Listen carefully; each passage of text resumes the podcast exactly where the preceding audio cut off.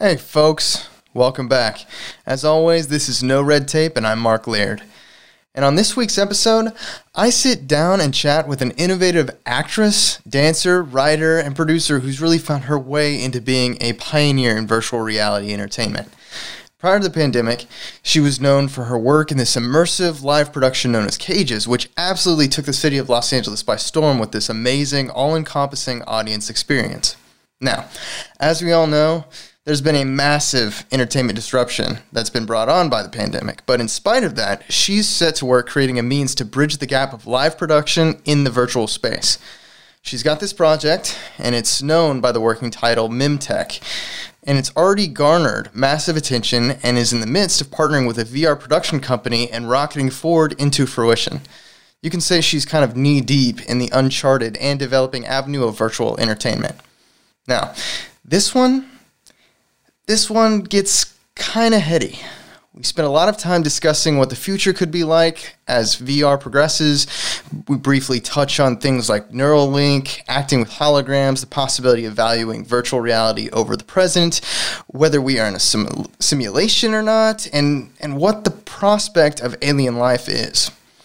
At times, I think we get pretty out there, and well, maybe this is a good time to point out, folks, that in my view, this could turn out to be a growing pain of an episode for me. As I was listening back to this one, I'm not too proud of my hosting ability. I seem to jump around a lot and sound inarticulate at times, and, well, that's that. But despite all of that, it's a blast of a conversation. So I really think you'll get a lot out of it. Uh, I had a lot of fun doing it. And without further ado, here's my conversation with the wonderful and resilient Anna Zimhart.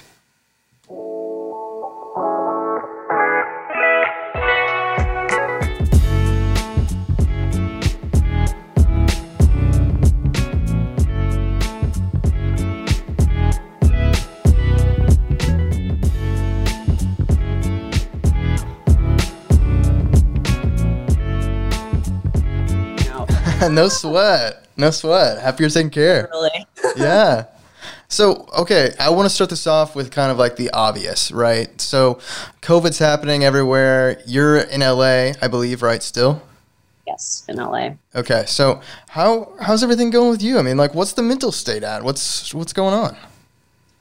Yeah, man, it's been a crazy year. Um, you know, I had just started, uh, we had just opened a, a, big new musical downtown LA uh, right before the end of last year. So right. it's got a review in the LA Times in March and then literally had to shut down a week later. And uh, as someone who primarily works in live performance, um, my other two shows got shut down too. So mm. um, the beginning of the pandemic was super tough uh, feeling like, you know, really hitting a stride in terms of um, even really growing the landscape for live theater here in LA. We, there's been this big boom, you know, in immersive theater over the past couple years, and it was really sad to see all of the momentum for that just kind of come to a halt. Oh my gosh, tell me about um, it. Yeah, so it, it's been tough. I've been, you know, doing a lot of soul searching in terms of like, what is the next step? Because right. right now, you know, I'm now a year out of work. Yeah. Um, in terms of live performance, at least, you know, like we are not allowed to open our shows. Probably won't for mm. maybe another year. Yeah, know, right. Really in the air and not in our control at all. I think that's the thing that's the most frustrating. Um, so yeah, I, I started to ask myself, well, you know, if this goes on longer than we hope, what is a way we can uh, look for to create a, a, a, new platform for live entertainment that isn't restricted by physical location that wouldn't limit you know like that if the pandemic is still going on mm. h- how do we keep this part of the industry alive um, right right and that's when i started researching vr and uh, whole new journey. yeah, yeah. So, I mean, it seems like throughout all of COVID, you've been really staying creative and, and coming up with this brand new project. And so I feel like, from my standpoint, being completely outside, you're going to hopefully educate me a little bit on this topic.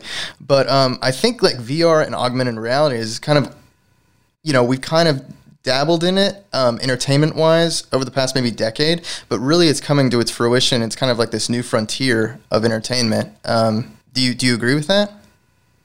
Oh yeah, for sure. I think that you know VR faces a couple problems, and I think the biggest one uh, is accessibility. Mm. Uh, for a long time, the gear was expensive. Yeah, and you know you've got to be connected to a cord. Uh, the graphics and stuff from the creative end, you know, we're we're figuring it out. So like I know personally, for me, like when I tried VR a couple years ago, like that made me feel really sick um and, and you know I, I you know me i'm yeah, I, yeah. I, take aerial silks like i'm used to being upside yeah down i would never have expected that yeah and i was like oh dang like if if if vr is making me feel sick it's got to make the general public feel that way too and right you know, nauseous get down into the nuts and bolts of creating the material a lot of it has to do with how you shoot things how fast you're moving how much movement is happening around the person mm. um so I think that was a big hurdle for a long time. But now, uh, the Oculus 2. yeah, I was about to say, you know, now with like Oculus and things like that, it seems like that's kind of gone to the wayside as far as that being a hindrance. And, you know, it's so accessible to so many people. Totally. You know, for two ninety nine, you can get the Oculus now, so it's cheap in terms of game consoles. Honestly, yeah. um, I tried one I think once recently, and it was so badass. Like I remember playing, like doing this, uh, I guess, uh, first person shooter type game where you are the you know the shooter and I'm shooting all these robots. I just couldn't believe how not only it felt like I was there, but just the experience was completely different than anything I'd ever experienced. It was really really cool. Yes, it. Uh, in the last like two years, yeah. like it, it's like my, my mind was blown when I finally yeah you know and i think uh, with the pandemic it actually really pushed the timeline forward much more because now we're all, all at home looking for more entertainment looking for a way to connect and reach out and still talk to people and feel like you know you're in the same room. And you know zoom can do a certain extent of that. But one of the things that really struck me too about vr is like when you go into the social things like man it, it does really feel intimate yeah. And and that's what really got me thinking, you know, about cuz like in the immersive theater world, you know, for those who aren't familiar, immersive theater is a branch of live performance that really challenges to erase the audience actor boundaries so that you know the audience is participating in in the action mm. in hmm. some way so mm-hmm. you know it's it's not traditional proscenium theater where the audience is sitting in one part and the actors are on stage in the other immersive theater really like erases that line so you know you have moments where you know maybe it'll be a show where we invite you over to our mansion for a dinner party or you know we ask for your help to pack up our things after a breakup you know so mm-hmm. it, it, gives these moments like for audience members to really be dropped into the story and you know with, with the pandemic how do you do that you can't even see people's faces you can't yeah. touch people you know you can't be in the same room so you know even if you know within the next couple of months live performance comes back and you're allowed to like have people separate like on stage in the audience mm-hmm. you know I, I was i'm was really concerned that immersive theater you know, will just kind of be stalled for exactly all that momentum you guys had goes uh-huh. nowhere. Exactly. So, but it seems know, like the VR, what you're working on, is a complete bridge of that. Like that, you don't need to be exactly. in that same room. Exactly. Yeah, yeah, yeah. So, you know, we have a couple. I'm, I'm working on a show which. Uh, yeah, I kind of want to get into this. Based. Yeah, okay. So I want to get into this definitely. You mentioned sci-fi just now. So as long as I've known you, Anna, you have been so passionate about sci-fi and fantasy, which totally is badass. It totally tickles my inner nerd. I wish Actually, I wish like right here in this space, I'm gonna hang like some Lord of the Rings stuff right here, just to have something fun there. Just to, but I wanted to tell you that just because I know you're you're so into that as well as I am. Um, but anyway, so where did this passion start, and how did you know you've kind of weaved that into your creativity over the years? Just I guess where did that foundation for for fantasy and sci-fi kind of begin with you? Yeah. So I think what's amazing about sci-fi, which mm. is one of the things that attracted to me. It attracted me to it the most. Um, is you're really able to dive deep into sensitive topics without them feeling so scary. Mm. Uh, for example, like, you know, uh, especially here in the US, we're having a lot of race relation issues, right? Right. Where we're really, as a country, reinvestigating how we look at race. Mm. We've seen how on both sides, people can get very offended when you start, you know, suggesting um, that someone isn't being fair or equal because they feel personally attacked. Well, hmm. you know, I'm not like those white people, you know, might be a, a phrase, for example, but like in sci fi, you know, you're dealing with aliens versus humans, Yeah. or, you know, you're dealing with a completely separate thing. And it's the same issues, right? Right. It's the same issues of race, it's the same issues of uh, you know foreigners like but it's not trying to cross a country border it's like planetary Yeah. so you know i think it removes the barrier for a lot of people because it's fake you know It- it's Yeah. not attacking someone personally it's not so close to home that people shut off their ears Yes. and and I think it really creates this space. Like like one of my favorite, you know, sci-fi series is Battlestar Galactica. And Hell yeah. If like, and, and I'm talking about the remake. You know, the original's fine, but like, Yeah. you know, really, we all love the female Starbuck more.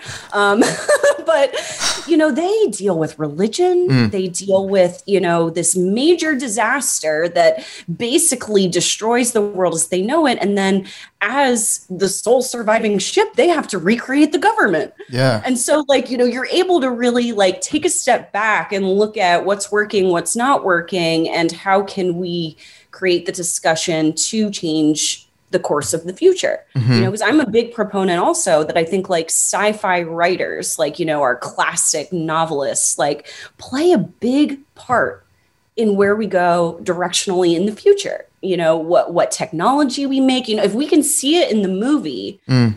we're that much closer to actualizing it in real life. So, Ooh, that's a you that's a fascinating point. Yeah, totally, totally, I totally agree with that. Yeah, and I think that, you know, I, I, I joked like at the beginning of the pandemic that I'm like, I've read all the sci-fi books. I know every possible way this can Yeah. end, and I'm prepared. But like, I do. There are some major concerns that I have about you know the future of how we relate to technology, and so that's the main theme that I really want to explore with this show. As as we creep closer to this uh, ultimate blend of like human and technology, right? Where uh, our, our phones keep getting smaller and then they start getting bigger. But what's Mm. going to happen next is like we're not going to have the thing in our hand at all, Exactly.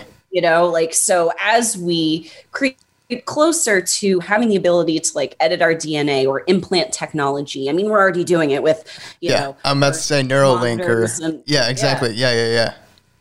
but what are the costs when we as we continue to develop more godlike powers Yeah. with our technology advancement like what what is the cost of that Exactly. What- Do you feel like in, in general when you when you say cost, it makes me think like, you know, where do we draw the lines of what is human anymore and what like how do we not lose our humanity with completely changing the way we interact with each other and the world around us like that. When it's so intimate when it's almost like you, know, you talk about these technologies like Neuralink and um, you know other things you you get into this notion of almost like reading each other's thoughts or minds or or just connecting in such a a way that it's unprecedented so how do we not lose our humanity in that i know that's kind of heady we're getting in like a heady way but yeah oh, I, i'm i'm with you man. Yeah. it's like then then we get into it's not going to be human rights issues in the future it's going to be ai rights Yeah. as we start blending that and and you know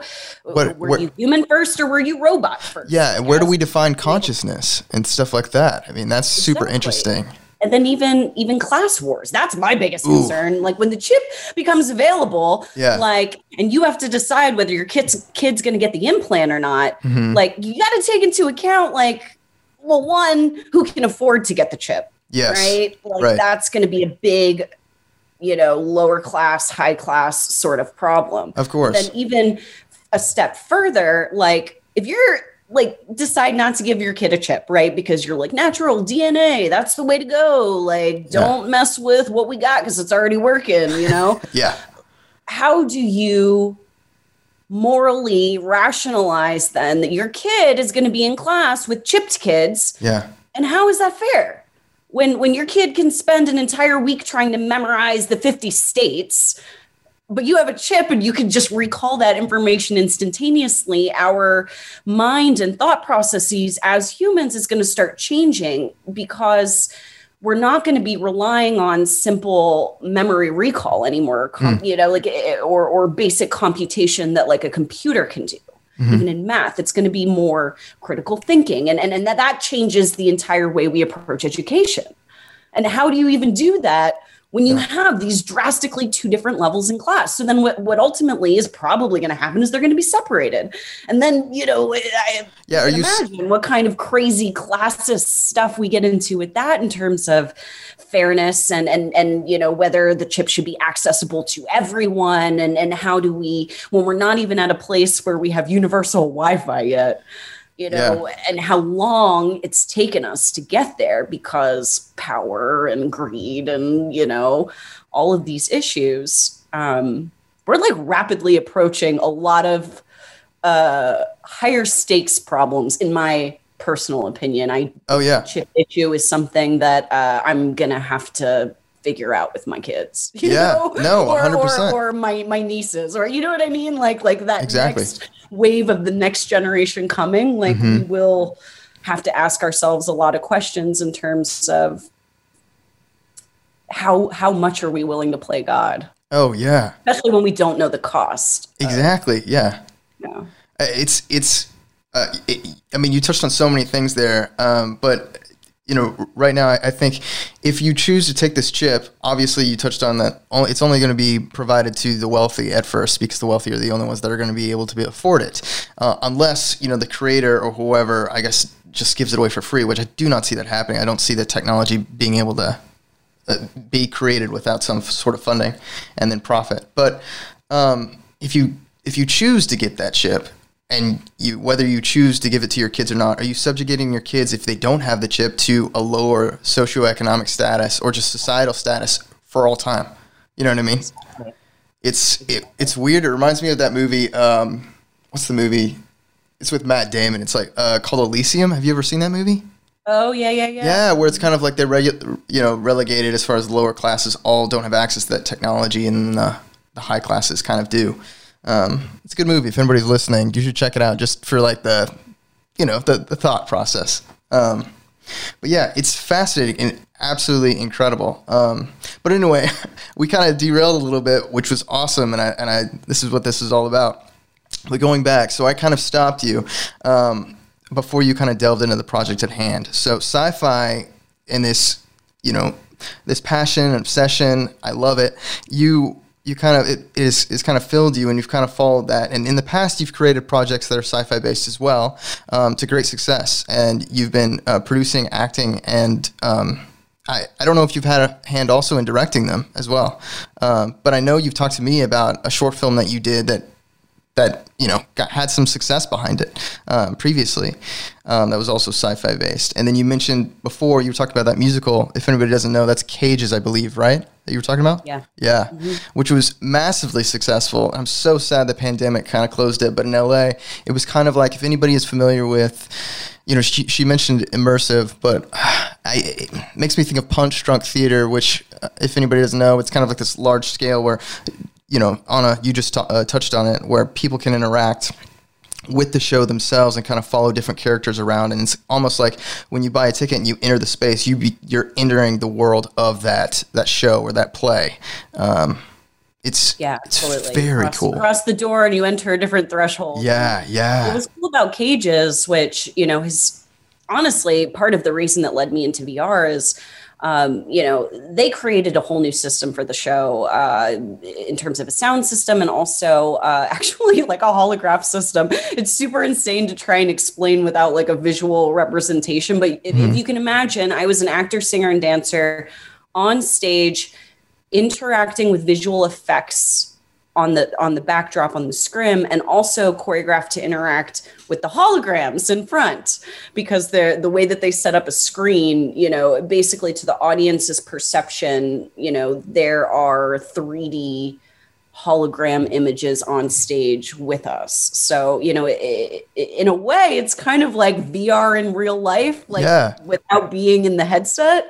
Um, so it's super interesting just to see you know how the technology is leaning in that direction and you know I, we're well yeah i can't quite talk about that yet but Okay. yes Oh. things, things coming Look at that! Look at that tease, guys. Um, anyway, so that brings me to another point. It's like when you're acting on stage with a hologram. I, I have no experience with that. Like, it, how was that hard to? Were you because you obviously are aware of what the hologram will do? I mean, are you predicting what's going to happen? I guess it's no different than a play, right? You know what's coming, but in the moment you don't. Right? You're in that. Well, in in particular with the holograms, we're all pre-recorded. so Um, from a choreography standpoint, uh, you know, it, you, it's about. This is where my dancer training really came in because, Okay. like, my goodness, we had to hit our marks within an inch sometimes. Wow. and like there were a couple effects where like um you know because you're dealing with one of the main elements of the show is we have these cages over our hearts right? Mm. Because like it's this post-apocalyptic world where you're not allowed to have feelings anymore. And so like there's this one without giving anything away there's this one effect Yeah. where like you know you kind of like see our hearts like beating in the holographic cages. And like mm. if i even just like shifted my weight forward onto my toes the effect would be off so you know Wow. that's how specific like even within space forward and backward mattered and also right to left Is that So, because the light is being projected like on a certain space that you're having to to hit on your body or next to you or Yeah, Yeah? it's it's it's honestly really hard to describe without like sitting in the audience and go like Okay. here, like see how when I'm moved this way it doesn't work like Yeah. and and it's one of those things where when we're on stage we can't see the holograms. So it's really like muscle memory hitting your marks exactly and you know like we when we first started the process we would have um, rehearsals before almost every show just to you know get it in our bodies where all the marks are and you know Yeah. once at a certain point it, it becomes like second nature and we don't you know need kind of like that much revisiting but that's how technically precise we had to be Gotcha, gotcha. Okay, man. If that if that ever comes back, guys, please check it out. I, I'm hoping it comes back because it, it'll Oh, yeah? definitely be back uh, as soon as we're allowed to badass. Okay, please check that out, guys. That's oh man. I, I remember it just making so many waves in LA. I mean, it, kudos to you. I mean, that's that's killer. Um, but anyway, so we're in we're in this COVID time. You know, you're you're trying to stay creative. You're trying to keep your mental state up, and then lo and behold, uh, you know, you you were on this path earlier. Again, I kind of stopped you, but um, lo and behold, in this in this time period, you kind of come up with this this show with a friend, and which brings you into that VR, that augmented reality kind of landscape. What what was the process like? How did that come about? Like, what were you guys just sitting together, and all of a sudden you're like, oh my gosh, we need to do this. Like, how how did that happen? Yeah, totally. I was actually developing an immersive theater show I was writing. Um, Yeah. wi- within this world of you know chip technology um, it- basically it started because i i had this dream that my brain was running out of data storage and i had to decide what Whoa. memories to save and delete Okay. so that was sort of like That's this- very like Black Mirror almost. That reminds me immediately Oh, yeah. of that. I mean, yeah. it totally was like a week where like my phone kept dying. You Uh-huh. know, I kept running out of like phone storage space. Yes. Like, oh, like what apps can I keep? Like, what do I send to the cloud? What, you know, like yeah. constantly like uh, monitoring the space capacity on the thing. Um, and, you know, I thought, well, it would be really interesting if we had that capability, um, you know, to increase our memory capabilities via chip implant. So I, you know, I think as many people, the first part of quarantine really kind of went into uh, like a cocoon. And I was, you know, in research and preparation for this project was reading anything sci-fi involving memory technology that I could get my hands on to try and understand, you know, what are all the different uh, avenues other people have gone and then what what do I want to say specifically that is unique and different about this? Yeah. And um, I got to a point where I realized that uh, I'm a crazy person and that I didn't want to just do one show, but I wanted to do a month long show. Okay. And started asking myself, you know, okay, well, if if I was to try and do serialized live entertainment in, Mm-hmm. in a COVID time, what would that look like? What are the options? You know, a lot Yeah. of my fellow creatives have transitioned into doing things on Zoom, you know, doing these Zoom shows where you're, you know, everything's remote. And while I, I you know, I think there's some really creative solutions there. Ultimately, I personally don't like the Zoom platform. I think it has a lot of limitations that um, I was looking for a solve outside of that. Yeah, I tend to agree. You know, in kind of talking about all the different options, um, ultimately, when we started, so then I brought my friend Lauren on. Sorry, I'm backtracking a little bit. No, no. Um, hey. I pitched the project to my friend Lauren Hayes um, because I needed help writing all 12 episodes, right? And and we wanted to build a team and really develop this out as as fleshed out as we could um, in in terms of because another common thing in immersive theater is this idea of branching narratives. So it- there's not one fixed storyline that you can experience. You kind of get to choose where your interest goes. So in our show, we have three lead characters, and ultimately at the end, you have to pick a side. You know, they all kind of have different feelings about what should happen with this company that created the chip and the memory technology and and how it should be handled. And and ultimately, like you as an audience member get to choose that. But what that means is we're creating three times the amount of content Of course. that like each audience member is going to experience you know with the hope that maybe they'll come back and do the show again a second time and and play a different track um but yeah, I brought Lauren on. We started writing the project. And as we started getting into the technicalities of like, okay, what do these saved memories look like? Hmm. In, in the show, we call them MEMS, memory encoded machine simulations. And like, I mean, that's what VR needs to be used for. Like, I, I, my issue with VR is like, in terms of shows, I'm like, why am I putting on the headset? Where am I going? Like, why am I here? Why am I doing this? And Yeah. so we thought if we could create a show where there's a reason you're putting on the headset because you know, as someone who's having their first consultation at Memtech, you don't have the chip yet. Let us show you what it would be like. Yeah. And and so then that's when, you know, when you're in your consultation, you put the headset on and you're sort of dropped into a mem, into this memory that somebody else has experienced. Um, and, and, and that's how we really wanted to utilize the technology there. And so as I began research, you know, because VR is not my side of the industry at all. Yeah. Um, I was looking at actually like grants and mentorship programs and, and, and things like that, that we might be able to like partner up with someone. And um, we ended up submitting our project to this European program called Stereopsia, uh, which has a booster mentorship program attached. Um, so we submitted, we got accepted, and then for about a month, we went through uh, master classes uh, with industry professionals. Uh, updating us on what the the most up to date techniques are, you know, where they think the direction of the industry is going, you know, all the different elements kind of surrounding the more technical aspect of VR, um, and and then also pitch workshops. So then we had the opportunity at the the end of the conference, um, which was in VR. That was trippy, going to like a conference in VR. It Yeah. would have been in Brussels, which you know my heart is broken. We're not there instead, but. Uh, next year, um, Right. but their their workaround was to make the entire conference in VR. So part of what happened at the end of the program was we got the opportunity to pitch our project Yeah. in the conference in VR, and and then had one on one meetings like in VR as avatars in the virtual coffee shop. Like Whoa. so futuristic, man. Like Yeah. my mind was kind of, you know, I, I was just soaking everything in.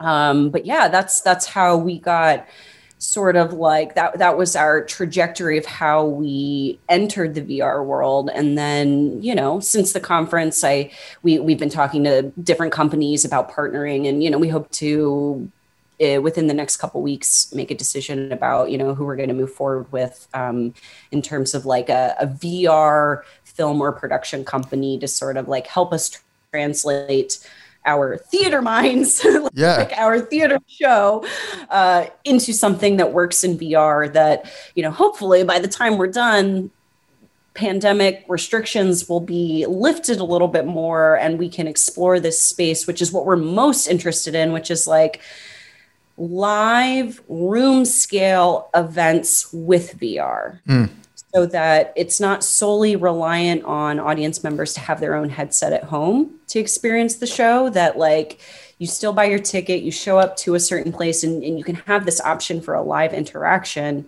involving vr but then there's also another version that's completely vr that you know anyone can access. And and that then even if we're really getting technical there's a third option where you don't have a headset and you're not local to LA or wherever we put up the show, that you can actually do it all online in 2D. So it's like oh. you're not going to have the same VR experience where like you're dropped into this 360 world that you can walk around and and, and explore right. as someone's memory, but you're you're getting sort of like a POV shot flat on the computer. And is that going to be like um, picked for you that that shot, or can they like would they?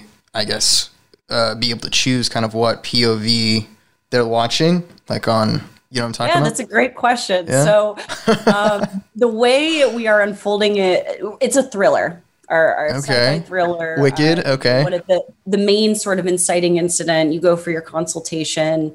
Um, while you're there for your consultation to get the chip, a hacker breaks in and is like, What are you doing? You don't know these people. You can't trust them. Why did you sign the waiver? You know, like, like, basically berating you because who reads the terms of service agreements? Right, of, of course. No. Know what you're signing away, and so this hacker um, helps you get your your. I, would say stolen data, but you gave it away willingly. So really, like helping get your soul back from the devil, um, in, in, a way. And then uh, uh, from there, you learn that one of the founders of the company is missing, Whoa. and you are trying to figure out like one what's happening what they're doing with all of your data like and, and then there's the different characters like one of the lead characters the hacker one is like the person currently running memtech and then the third is the missing founder that you can't find so as you are sort of enlisted as an audience member to help solve this this mystery this mm-hmm. thriller mm-hmm. Um, characters are able to share memories with you so, like if you're talking one on one with a character and they're, you know, trying to explain their side, they may share a mem with you from the past in which you'll see it from their POV.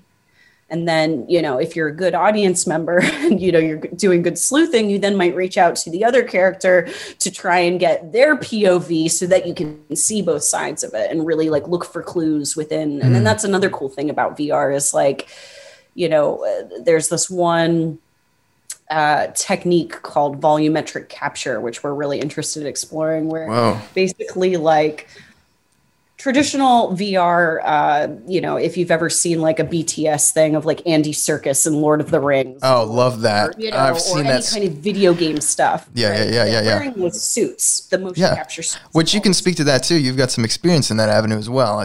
Yeah, totally. Yeah. So that's like traditionally how VR, AR, you know, all that stuff is kind of handled. Um, uh, where you wear the suit, they capture your body movement, mm-hmm. and you know, uh, an artist creates like the skin that they put on you, and you know, you can play any character that way, right? Pretty much. Um, but with volumetric capture, it's actually set up. You can imagine like a smaller studio, and instead of like there being one camera or two camera there's like actually like anywhere from like 50 to 150 cameras 360, 360 around, around you. you capturing you and so it actually captures your clothing data it captures your facial expressions like but it gives you the capability then in post to yeah. set your camera anywhere. Yeah. Or yeah. to like zoom in or zoom out, or if you want to go like look at this person's face as they're talking, like, you know, there are all these kind of different um, ways that you're not limited to where the camera's pointing in tr- the way traditional film is. Like you know you are directing where the audience is looking at all times. In vr depending on which technique you use you can do that. Mm-hmm. or you can also give like this more um, exploratory which is you know obviously what we like for immersive um, element. So i guess when when you we've covered so much. It's, it's fascinating. So, oh goodness. Uh, Give me one second. My okay. computer's about to die. I just need to grab my charger. Oh, no worries. No worries. Uh, no, no, no, no. You're good. You're good. Like one percent. The worst thing would be for me to just like blip out with a bad end. Drop off on the middle of that. Leave us on such a such a tease. Um, okay, so like I said, we we conquered a lot right then, and I, I loved it because I was absolutely in it with you. Um, but okay, so I've got so many questions real quick. Uh, so you, you talked about right now as far as the, the, this 360 camera thing when they're when they're capturing each each person um, in in VR. As far as in a VR production like this, when a person is following a certain cast member because it is live, they're not pre-recorded. How are you in a, a studio space with nodes all over you like they usually have to, to capture you in motion capture? For those of you that don't know, it, when you have motion capture, from what I understand, is there's all these nodes or uh, pinpoints where the computer analyzes each yeah. yeah this this node of data, and then it can render the what she Anna has uh, talked about is uh, an artist can uh, kind of creates a rendering of a costume or a, an identity that they put over where all these nodes have been, so that you get you know the person with the nodes on them becomes a completely different thing or person or animal or whatever whatever the artist has kind of rendered on them. Um, but yeah, speaking of that, as far as you know, when you're when an audience member is kind of following your character, are you going to have to be in a like a, a full on VR studio with all those nodes on you and you're kind of like interacting with them virtually at the same time? Like, how does that work? Another great question, Mark. And, and one of the things we are bringing on a VR company to help us figure out. Hell yeah. Um, okay. Okay. Because, to be quite honest, there are a ton of different ways we can approach it. Okay. Okay. Um, so I will give an example. Yeah, yeah, yeah. Two examples of uh, productions that I'm aware of that have used live actors within the show. Mm-hmm. Um, one of them is called The Under Presents. Uh, this is a game that you can purchase on VR. It's this very cool uh, animation driven world where you're sort of like uh, out in the desert, but there's all these different characters that you can come and interact with. And they have like like a, a mission storyline uh, you know, where you're given tasks and you can go through it. But then you're also given access to like the free roaming world where my friends like log in at their scheduled times every day from their homes okay. with their VR headset and are dropped into the skin of a character. And mm. so, like, what's cool about this particular show and using animated skins is that, like, you know, one day you might play the dancing cat, and then the other day you might play the talking crab, or mm. you know what I mean? Like yeah. you can, as an actor, have like a lot of um, you know diversity, even in terms of uh, what you can play, which you know you're not typecast the same way, which is pretty cool. Um, so they like I said, they have these animated skins, but they can go in real time and yeah. interact with these characters that are there, you know, certain days throughout the week during certain times. And and it's you know, they've been building this relationship for months now, even, you know, and you mm. have the live actors there constantly improving and working within the bounds that they're given as creators. Um, so there's a way to do it that way.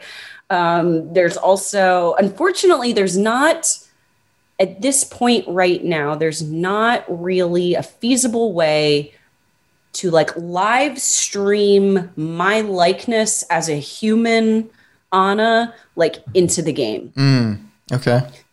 So we would either need to like yeah like have me in a mocap suit and create like a digital skin that looks like me exactly more like video game stuff mm. style there's that option or you know there's a there are ways to like stream flat videos into VR live. Mm. So uh, that's kind of how we're leaning towards using it at the moment because there's uh, you know part of our main interaction is like you're able to have these like vid chats with characters um, where you, they're one-on-one mm. you know so you're you're interacting you can ask questions you know you're moving the storyline forward so um, you know we, we think it's important to you know as we discuss it because like we're like okay cool so we can meet in vr for those things for sure but audience and actor will both have to have avatars. Okay. something I think that we lose with doing that, which is why we're probably not going to go in that direction, just because I think it's important to be able to see people's facial expressions. I think mm-hmm. it's you know um, more intimate. And, and and one of the real like staples of immersive theater are having these like one where you can see how the audience is reaction reacting and right, you know, right. off of them, which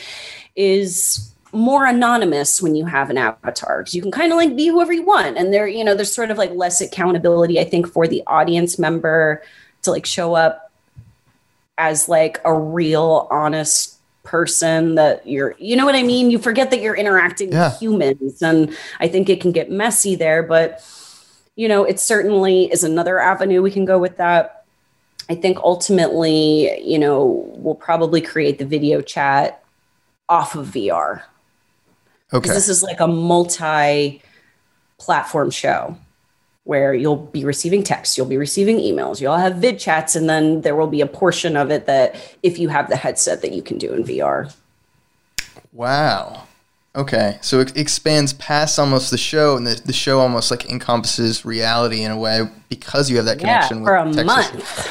That's that was like my point. So if you can think of it okay. like right now we're structuring it 12 episodes uh, throwing out three episodes per week one that is like a main event which would be yeah. you know like a vr sort of cinematic you sit you know it's a full uh, probably hour hour and a half you know like you're sitting mm-hmm. down and watching your favorite tv show right Oh, yeah. And then the other two shows will be a combination of one on one live interaction that you schedule with actors and these group chats uh, with puzzle solving and other elements that kind of, you know, are, are, more the, the gamified aspect of it. And, yeah. you know, as an audience member, you can participate as much or as little as you want in all of the elements. But, you know, the, the, uh, like how we're enticing you know audience members to participate to the full extent is like easter eggs and you know getting like we talked about earlier the other pov of that mem yeah. that we shared earlier. So it's like you're sort of like gathering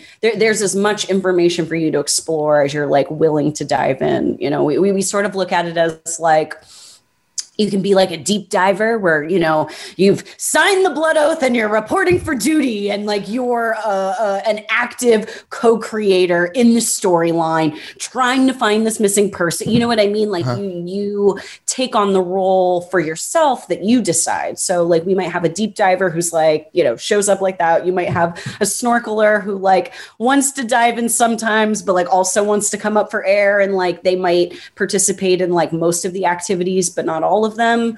And then like we also have like a voyeur profile where this is the person where like maybe they don't like puzzle solving maybe you know interacting one-on-one with an actor like freaks them out so this is more of like you know they watch the action from the boat and, yeah. and they're more of a, a viewer watching their favorite storyline and enjoying how other players are solving the elements you know, and sort of like taking a back seat and and watching as opposed to being as engaged uh, participation wise. How wild, dude! This is incredible. Um, but I think it's gonna work. oh yeah, oh yeah! I'm so excited. Like how how amazing of you to almost become just through this. Like, hey, I I took taking the initiative off of an idea, and you know, following your creative instincts, and all of a sudden you're a pioneer almost in this space of you're doing something kind of unprecedented. Absolutely. Um, yeah, I saw a hole. Yeah, I saw a hole, and I was like, honestly, I was like how do I hire myself and all my friends like to keep doing live performance oh, yeah, like yeah. during a pandemic? I you know like we. it's not like we can just transition to something else. Like that's a very specific thing, and literally all live right. events, museum, everything is shut down. So, you know, instead of allowing the industry to like trip and fall down a cliff like how can we find a different medium for all these people who are available now too. I mean that's like you know the yeah. other kind of blessing is you know i'm i'm like you know already thinking about oh well how can i get an opera singer into the show? How can i you know like all these different you know because i'm a dancer. I come from you know a very heavy physical background. So one of my main goals with this show too is like if we're going to go sci-fi and if we're going vr like let's go big. Mm-hmm. uh, let's have these major um, dramatic story elements where things are a little bit bigger than life, where there are these dance elements, where there mm. are, you know, more dramatic stage type of elements. Because that's what I personally have been missing in all the Zoom shows I've been going to. I'm like, okay, cool. Like you're doing a great job at like being real people and talking to each other, but like, why should I pay this much money to mm-hmm. watch people talking to each other on Zoom? Yeah. you know and and not to knock any of that that is a different thing from what we are doing. Um i just am wanting more you know I, am wanting I, i'm missing watching dancers on stage or, or, dancing around me in an immersive thing and that kind of heightened stylized interaction. Oh completely completely. I i, I couldn't agree more. I totally missed that aspect of things um, so live music, yeah, like, live music for sure. You like know, concerts. like that. That's another one of my big goals for the show. You know, I, mm-hmm. we start one thing at a time, but my biggest mo is to like bring on really kick-ass artists and and and create a different platform for them yeah. to showcase their art. That's that's not Again, limited that's, by physical location because that's another thing too mm-hmm. like you know we could be doing great work in immersive theater in la and then like you know but nobody else around the world up until this point has really been able to experience that in a real way and that's the one gift the pandemic did give is like all mm. of a hmm. sudden now anybody can create a theatrical show online and you can view it from anywhere as long as you wake up at the right time I guess that's true. You know? You're you're you're completely right. You're completely right. But bringing something like this kind of the forefront and pioneering the space, I know you and I we both kind of have experience kind of doing film and bringing a new project to life and knowing that whole process. Were you intimidated at all going back and like starting something completely new? As far as VR, I don't even know how you could get involved in that. And then you kind of finding this avenue to this competition. I mean, that did that come naturally? Like, what did what was your thought process? Like, how did you you because you dreamed up this idea? How do you kind of get that to the next level? I mean, wh- where did how, I mean, how did you come up with that? Totally, um, it certainly is intimidating, but I believe wholeheartedly that I have an expertise and Lauren does as well, like yeah. in the immersive theater world, in terms of creating truly immersive content uh, that hasn't been utilized in VR yet. And so, you know, once we entered the booster program, which I feel like was the thing we were missing, right? Mm-hmm. Is like we don't understand the language of how to talk, we don't know the techniques to be able to pitch how we see the VR techniques playing out in the show. And, mm-hmm. and so that was sort of the step we were missing, which is why it was such a blessing to be able to have, you know, participate in these master classes from people who are actively working and creating and have been. Most of these people, you know, are are are uh, fanatics. You know, the people who who have been with it for a while. I haven't. I just kind of hopped onto VR this year. Yeah. So it was certainly intimidating, but I think like the important thing you know hello i'm new here. and here i realized yeah. it's like we have an yeah. expertise like our expertise is in storytelling our expertise is in character development and branching narratives that immerse the audience so that they can become a character in, mm. in this sci-fi thriller like that has not really been utilized in the same way with live performance actors sure you can play a game where you're like the hero and taking down the zombies or you know whatever it is but there I think VR can expand in a great way with live performance with talented, you know, live artists, whether it's actors, singers, dancers.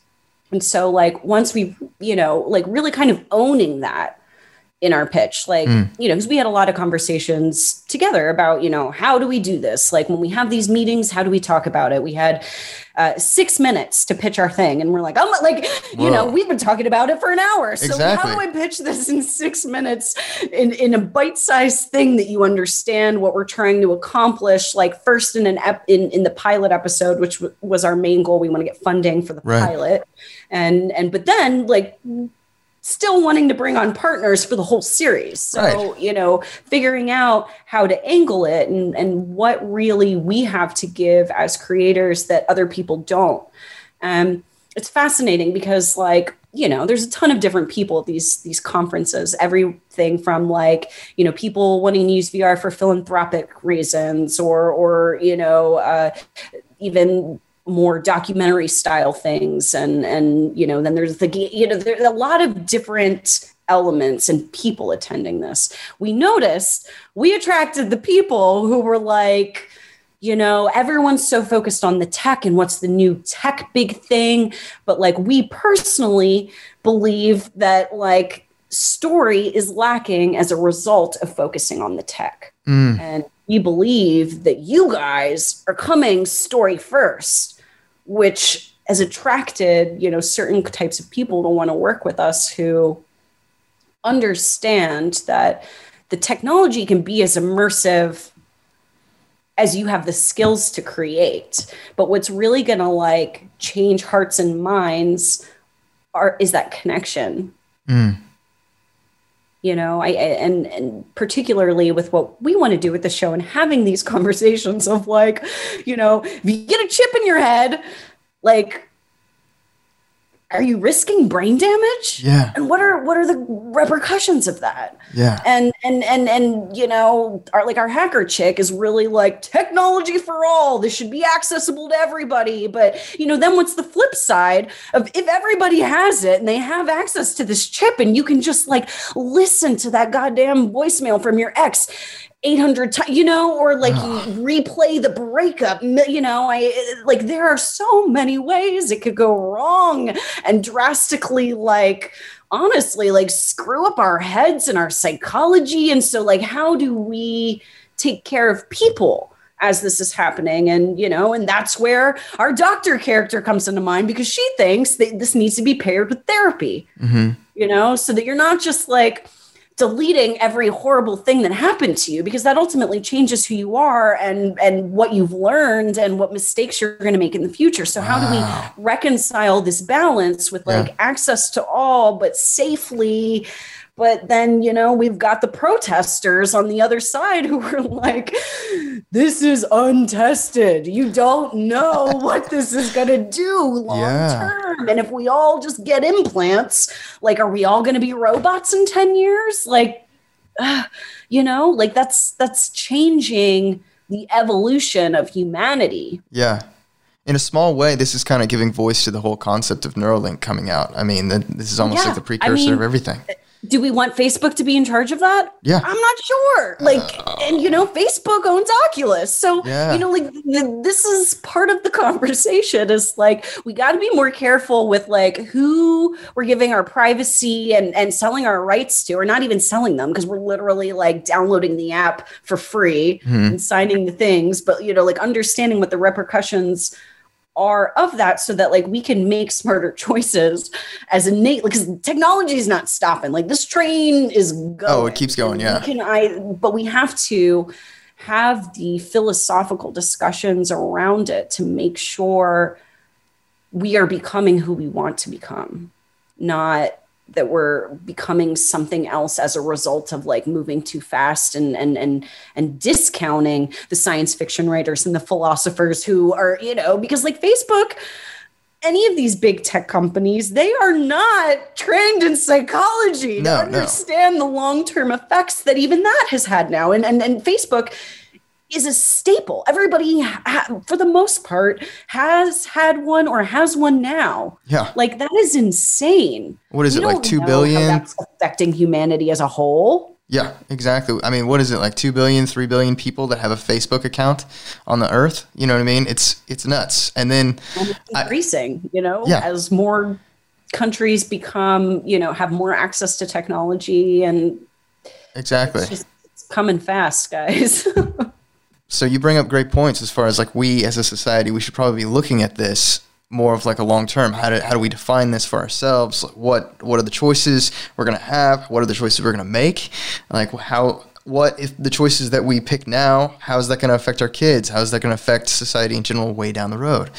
It's been pretty honor you're blowing me away. Um, so you kind of yeah, it's going fast. I, I think even you know one of the the other discussions that was had in you know mm-hmm. these conferences is how like we are honest to god really not that far off from you know ar is something that i think personally confuses me like i mean i understand like the basic concept that mm. like there is something in my real space that is not real but that like i'm able to interact with right and right. so like we've seen some companies use it in a way where like oh like I like that dress. And then like you can put out your hand and a model like plops onto your hand wearing mm. the dress and you can see how it moves. You can see how they walk. You know what I mean? Yeah, that like, new age shopping experience type thing.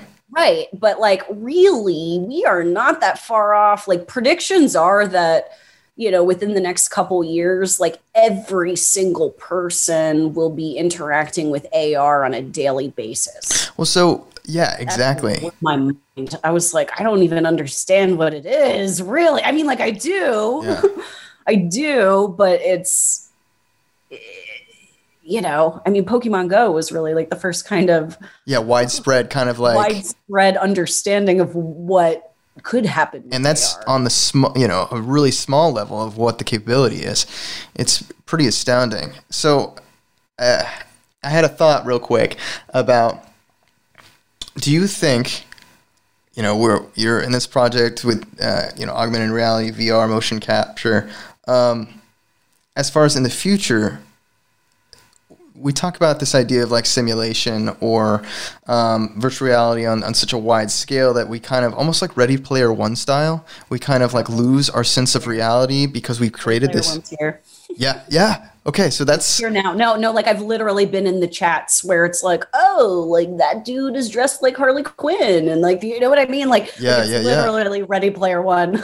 and for those of you guys, I, am just gonna briefly um, yeah. talk about this. Uh, Ready Player One is kind of like this. It was it was a book. Steven Spielberg just made it into a movie recently. If you haven't seen it, it's worth your time. Just to, as far as the concept, um, it's it's basically everybody you know a video game is worth more to people uh, than the present reality so they spend all their time in this this virtual world and kind of that they identify um, the, with with the, their virtual avatar rather than themselves because the present reality is kind of bleak for most people um, is that a fair assumption you would say yeah and and i would say that like in Ready Player One, so specifically VR mm-hmm. is accessible to everyone. Mm-hmm. So what you have then is like a much less margin of gap for like things like education because it's not about you know what school you can afford to go to or where you physically live. You're not limited by those things anymore. You can go in vr and go into the virtual classroom and literally have access to any book ever written. Yeah. So you know there are certain things where it, it, it benefits but then you know for people who live in the slums, like really VR is better than anything they can hope to experience in real life. And so it, it, takes them out of the real world in a really big way where they don't have a big community where they live mm-hmm. you know in terms of family or friends or you know it, that becomes smaller and more isolated but you gain this online community which like to bring it back to what we were talking about earlier yeah. in terms of avatars like is anonymous in a certain extent because you can make your avatar look like whatever you want depending on whatever you know because it's different for different apps like how much control you have with the customization. But even then like you could like literally you could look or lie and nobody would know. Yeah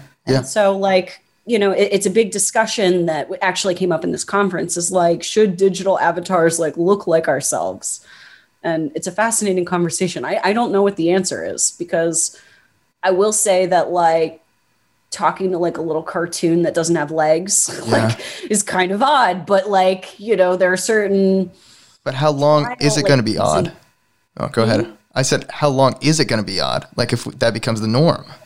Right. Like, Yeah. and, and it's getting better every month. Even. Yeah. I mean, you know, there are a couple things I just tested that are in like beta right now, which I don't really understand how it works. I know that like on the outside of the Oculus, there are some kind of cameras because you have this capability to like see your environment when you have the headset on. hmm like it's kind of hard to describe with until you experience it visually but it, it's meant as like so you can tell if you're about to hit a wall or you know Okay. or if you, you need to like move like something in the environment but i think like somehow on the headset and also on the controllers like like if you have your hands in front of the headset like the camera is assessing the movement in your hands. Like there's this new feature that is sort of in beta right now where like you don't need the controllers. So like if you're selecting something, you know, like like scrolling, you kind of like pinch and slide and you know, like and, and and that like blows my mind because it's like obviously somehow looking at my real life movement hmm and it somehow is also picking up facial stuff. And i don't know whether it's done like triggered audio wise like and they're just kind of guessing but like my roommate uh, also got a vr headset this year and we went in one of the social like group platforms to like Yeah. test it out. And we're in the same room in real life and then also in vr in the same thing. And for the first like five minutes her and i were just laughing because like i i remember she was across the room and i like gasped and i was like and like my character's mouth like went into this huge o and like i like i was like how did it and then i i pointed at her and my hand pointed in vr and I was like, how does it know my finger's sticking out? Like I'm holding a controller. Yeah. But, like it does. It knows like if I'm giving the thumbs up, like, and that's how like some people who didn't turn their mic on would communicate. And I was like, oh man, that is so trippy that it like is actually able without a motion capture suit or any of the haptic gloves or anything Yeah. to like understand what my body is doing in space. So weird so wicked. awesome Yeah. in some ways, but very, very strange and cool at the same time. Oh, completely.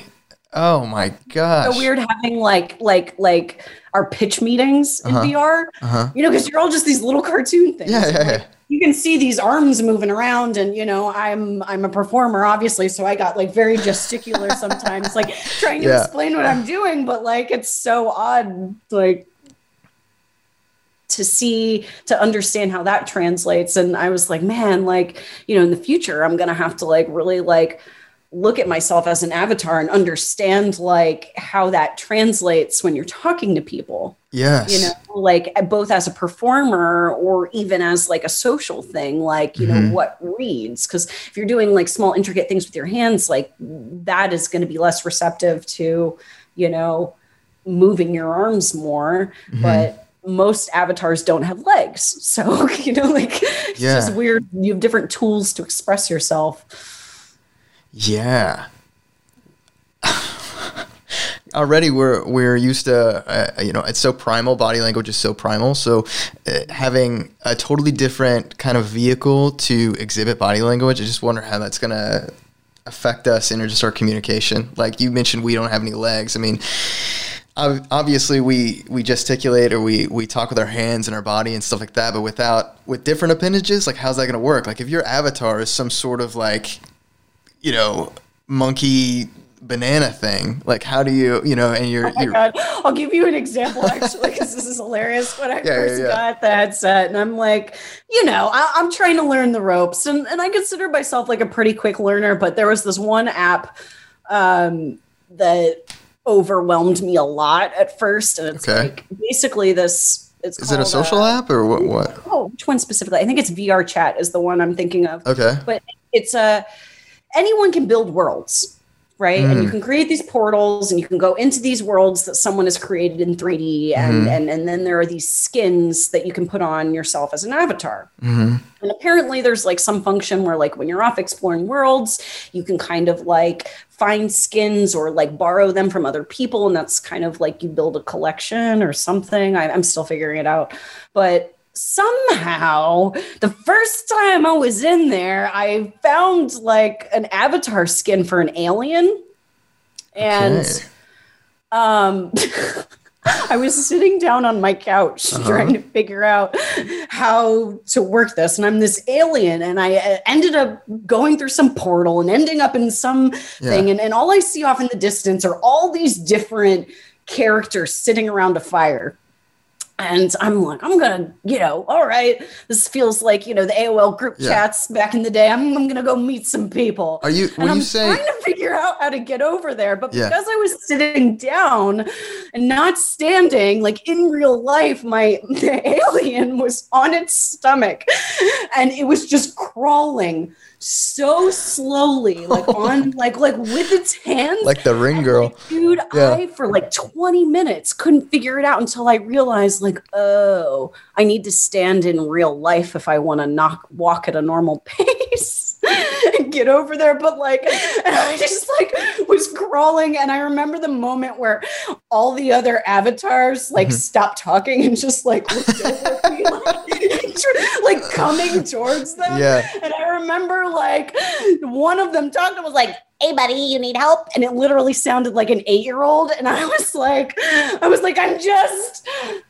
uh, I'm gonna go to the other portal. Bye. Like, cause I got so stressed out and embarrassed that I couldn't fit, you know, like Yeah, yeah, yeah. Comfortable.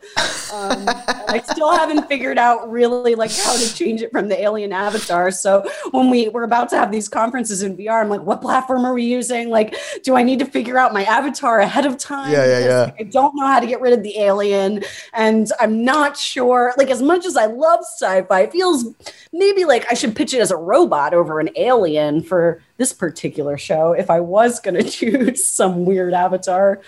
Oh man. Wow. Wow, that's funny. That's awesome. Uh, so okay, so last thing with VR and everything like that, I feel like this is a fitting way to kind of encapsulate everything because we've talked about you know uh, virtual reality and this this artificial world that everybody in Ready uh, Player One is kind of here.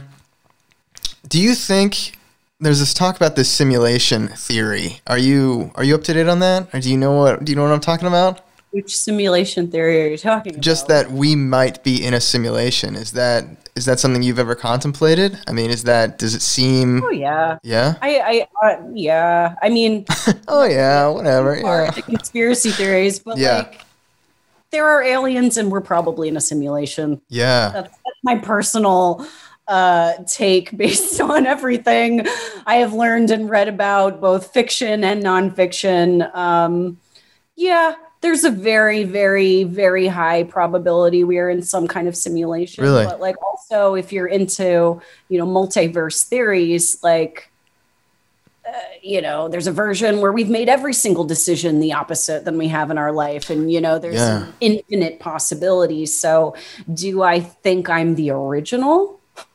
That's Oof. the better question, I think. Oof, like, yeah. am I the original? Or, you know, I, I don't know. We, we could get really deep into the philosophical like questions of exploring this, but um, yeah, ultimately, I'm going to go with probably in a simulation. yeah yeah But- But ultimately I'm hoping I'm in the best one.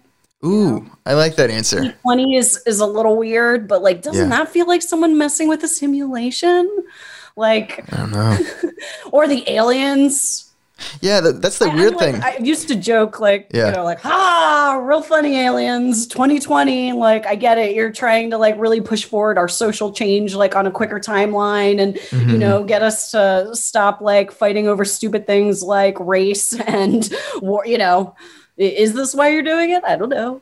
right right it's it's really weird all this alien talk recently too like all this stuff with the pentagon coming out with this stuff whether Yeah. Side note: Watch the phenomenon. I think it's on Amazon. There's one other documentary, but there's a couple that have just come out this year where Yeah? they interview uh, top government officials yeah about uh, UFO things, and and yeah, it's based on all the stuff that the government just declassified, and yeah uh, you know. Keep in mind, they've only declassified that because it happened so long ago. So right. if they're saying that's what happened, you know, way back when, um, we're definitely not up to date. it, it definitely feels like I don't know how I feel about the you know the the simulation thing and the alien thing, but it definitely feels like we're gearing up to discover things, or at least someone's finally going to tell us something that either has been held back or, or or what. I, I'm not sure, but I, I definitely find myself leaning towards this alien thing. You know, I never it never was out of the realm of possibility for me. I always kind of thought maybe you know it it could be with all the possibilities out there with how big the universe is, but with all these circumstances happening or, or coinciding rather, um, it's just it, it's crazy to think that. Um, uh, there is another life somewhere, at, at, least on some level. Well, it's. I think you know. I, I'm. I'll be the first one to admit I'm not great at math. Mm-hmm. But if you look at the math, like, yeah, it, it's it's really egotistical to think we're the only one. Yeah, that's what I keep coming back to too. Philosophically and and personally, I think isn't it kind of like very narcissistic to think that we are that self-important in the realm of all these possibilities that we're the only things that are this smart or this capable. I mean, it makes me think like, okay, you know, that's just my human, like arrogant hubris as a human being talking a little yeah. bit. Yeah.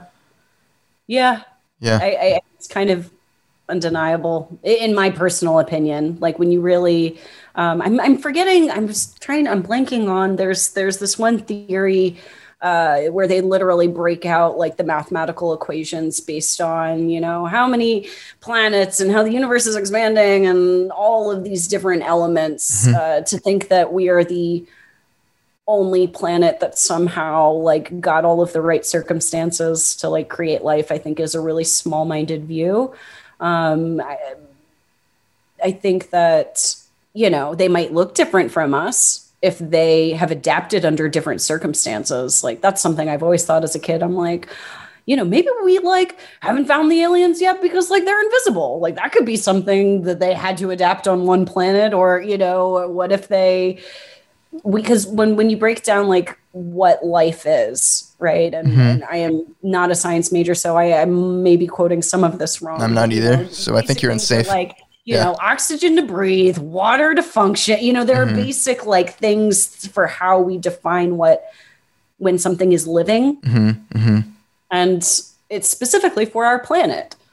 So, you know, I think in terms of the grand evolution scale of how long everything has existed for and how small, really, in the grand scheme of things, we are, it is silly to think that you know other things haven't adapted in that same amount of time. Mm-hmm. no i agree. other intelligences other plants even you know whatever you want to call it depending on how specific living you know because plants are technically living but are they you know do they have consciousness? You know no mm-hmm. not to our knowledge. Yeah to our knowledge right? Um, it's it's pretty crazy. The thing i just keep coming back to is just how little we really know about everything. Um, but Anna, the truth. This was this was great. Um, can you believe we did an hour and seventeen minutes so far, and we're we're still uh, we're still cranking?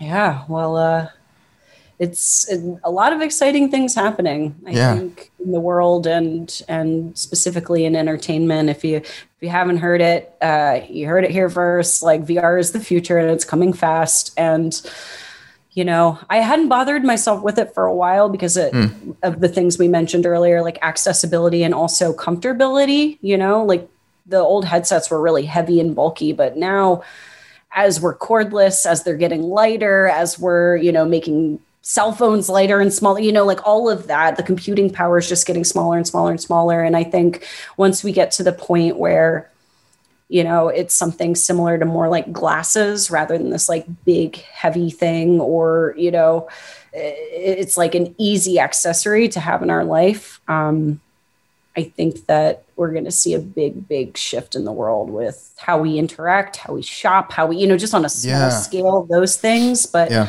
ultimately like dude i just pitched my my series in VR. like, you know what Nuts. I mean? Like, it's here. Nuts. I just had business meetings in VR. It still trips me out. but I work out in VR. Oh, What? Real quick before Oh, we well, go. yeah, my now- God, now- this is my new thing. Yeah. I have not done any cardio since quarantine happened, and I play this game or I use this app multiple times a day. Okay. Um, this morning, I worked out to classical music in front of the Egyptian pyramids, and then went to Costa Rica, and then went to the Netherlands. Badass. Is this with a headset? Like, what are you? How are you doing this? So uh, you can imagine it kind of similar to something like Guitar Hero. Okay. You are dropped on a black yoga mat, you know, Okay. in the center of this 360 environment. And, and sometimes it's on a mountain, sometimes it's in the water, sometimes it's on a lake, you know, they have all these different Mm-hmm. Is this with the. Oculus?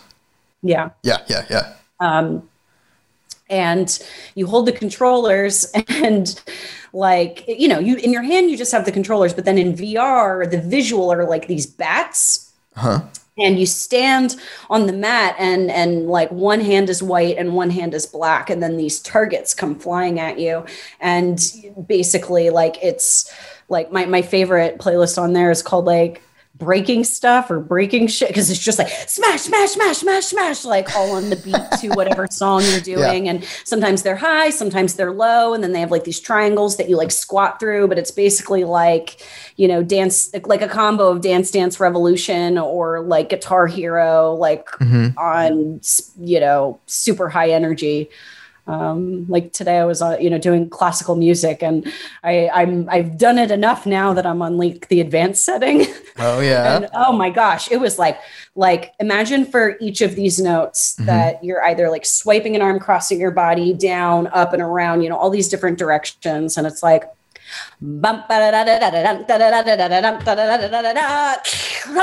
like and that's you know and, and i'm there man like i have never like this is one of the most immersive things to me because it feels like like i've added so many places to my travel list since starting this, this app i'm like gosh i gotta go see that in real life but Right. it feels like a travel cheat in a time where like we can't travel like uh, I, I love it it's like it's the first thing i do in the morning now Oh, well, it seems spectacular. That's really cool. I'm kind of jealous. You kind of make me want to go get an Oculus, to be honest. After this conversation, I'm, I'm- they should they should hire me as like an ambassador because yeah, you are pitching I them. am so on board with everyone. Like because even if you like, there are so many different outlets for like Uh-huh. what you can experience on VR. So, so someone like me, like I'm loving the fitness apps. Mhm. Um, they have this one that like Creed has like uh, put their uh, like thumbs up on. That's like a boxing game that is so much fun. They have like storyline things. They have films that you can watch. Like, Uh-huh. you know, if you want to do zombies, there's zombies. If you want to, like, I played this other weird game where I was like a god and I like would pinch my fingers down and trees would grow. Like, you know, they have everything and more is coming. Jeez, that's really cool. I'm gonna have to like get into it. I, I think it's, I think it's so it's so untapped. In other words, it's crazy. Um, but like I said, this has been amazing. Anna, how can we stay up to date with your progress in the project? Like how I know people are going to be like, "Oh my gosh, this sounds incredible. I want to I want to know how I can, you know, um, get involved or at least hear about it as it kind of progresses." Yeah, totally. So, like, we are very early development stage. Um, I'm not, I've never done a VR project before, so I don't really know specifically timeline wise how quick this will be on market. Of course. Um, you can certainly follow me on Instagram. I uh, haven't been posting as much as usual lately because we've been heavily in the development and writing stage, but I certainly will post updates there, um, you know, about where it will be available and when, you know, our pilot will probably be up before the full series, um, you know, as sort of like a trial run uh, preview situation. But my Instagram is ninjana.z, uh, like Anna Ninja together, N I N J A N A dot Z. Killer, killer. Follow her, guys. She posts great content. Anyway, this was a blast and happy new year. Oh my gosh, it's been so long since we were able to like catch up. It's cool to see I your know, face. back in acting class when we could meet in person. oh and, my uh, gosh. How but by the way, how's everything going with that? Is I, I guess the studio's closed, right? Right now? I actually have no idea. Yeah. Because I don't know, either. I, I think a lot of people were able to go back to work because they have other side jobs, you Mhm. know, like working in restaurants or or different things. Even the fitness job I had still isn't allowed to open. So Yeah. you know, I, I had to kind of take a back seat from from that for the time being, and which you know has been a blessing in a lot of ways to be able to you know refocus all my energy creatively on getting this new project up and going. But Yeah. yeah, I don't know. I, I think they are still running at the moment, but on like limited capacity and with masks. So Gotcha. know Yeah. exactly how that works. But Yeah. Well, all right. Well, like I said, this has been a blast. I hope we can do it again. It's always such a pleasure seeing you, talking to you. Um, me too. Thanks, Anna. All right, we did it. Boom, we did it. Another episode is in the books. How crazy is VR, right? I mean, what is the world really going to look like in the coming years? I don't know. But I will say, thank you to Anna again for coming on. And please be sure to follow her on Instagram so you can stay up to date with that project, Memtech. You can follow me as well. That's at Mark Stephen Laird. And everyone, please just stay safe out there and tune in next week. I'm Mark Laird, and this is No Red Tape.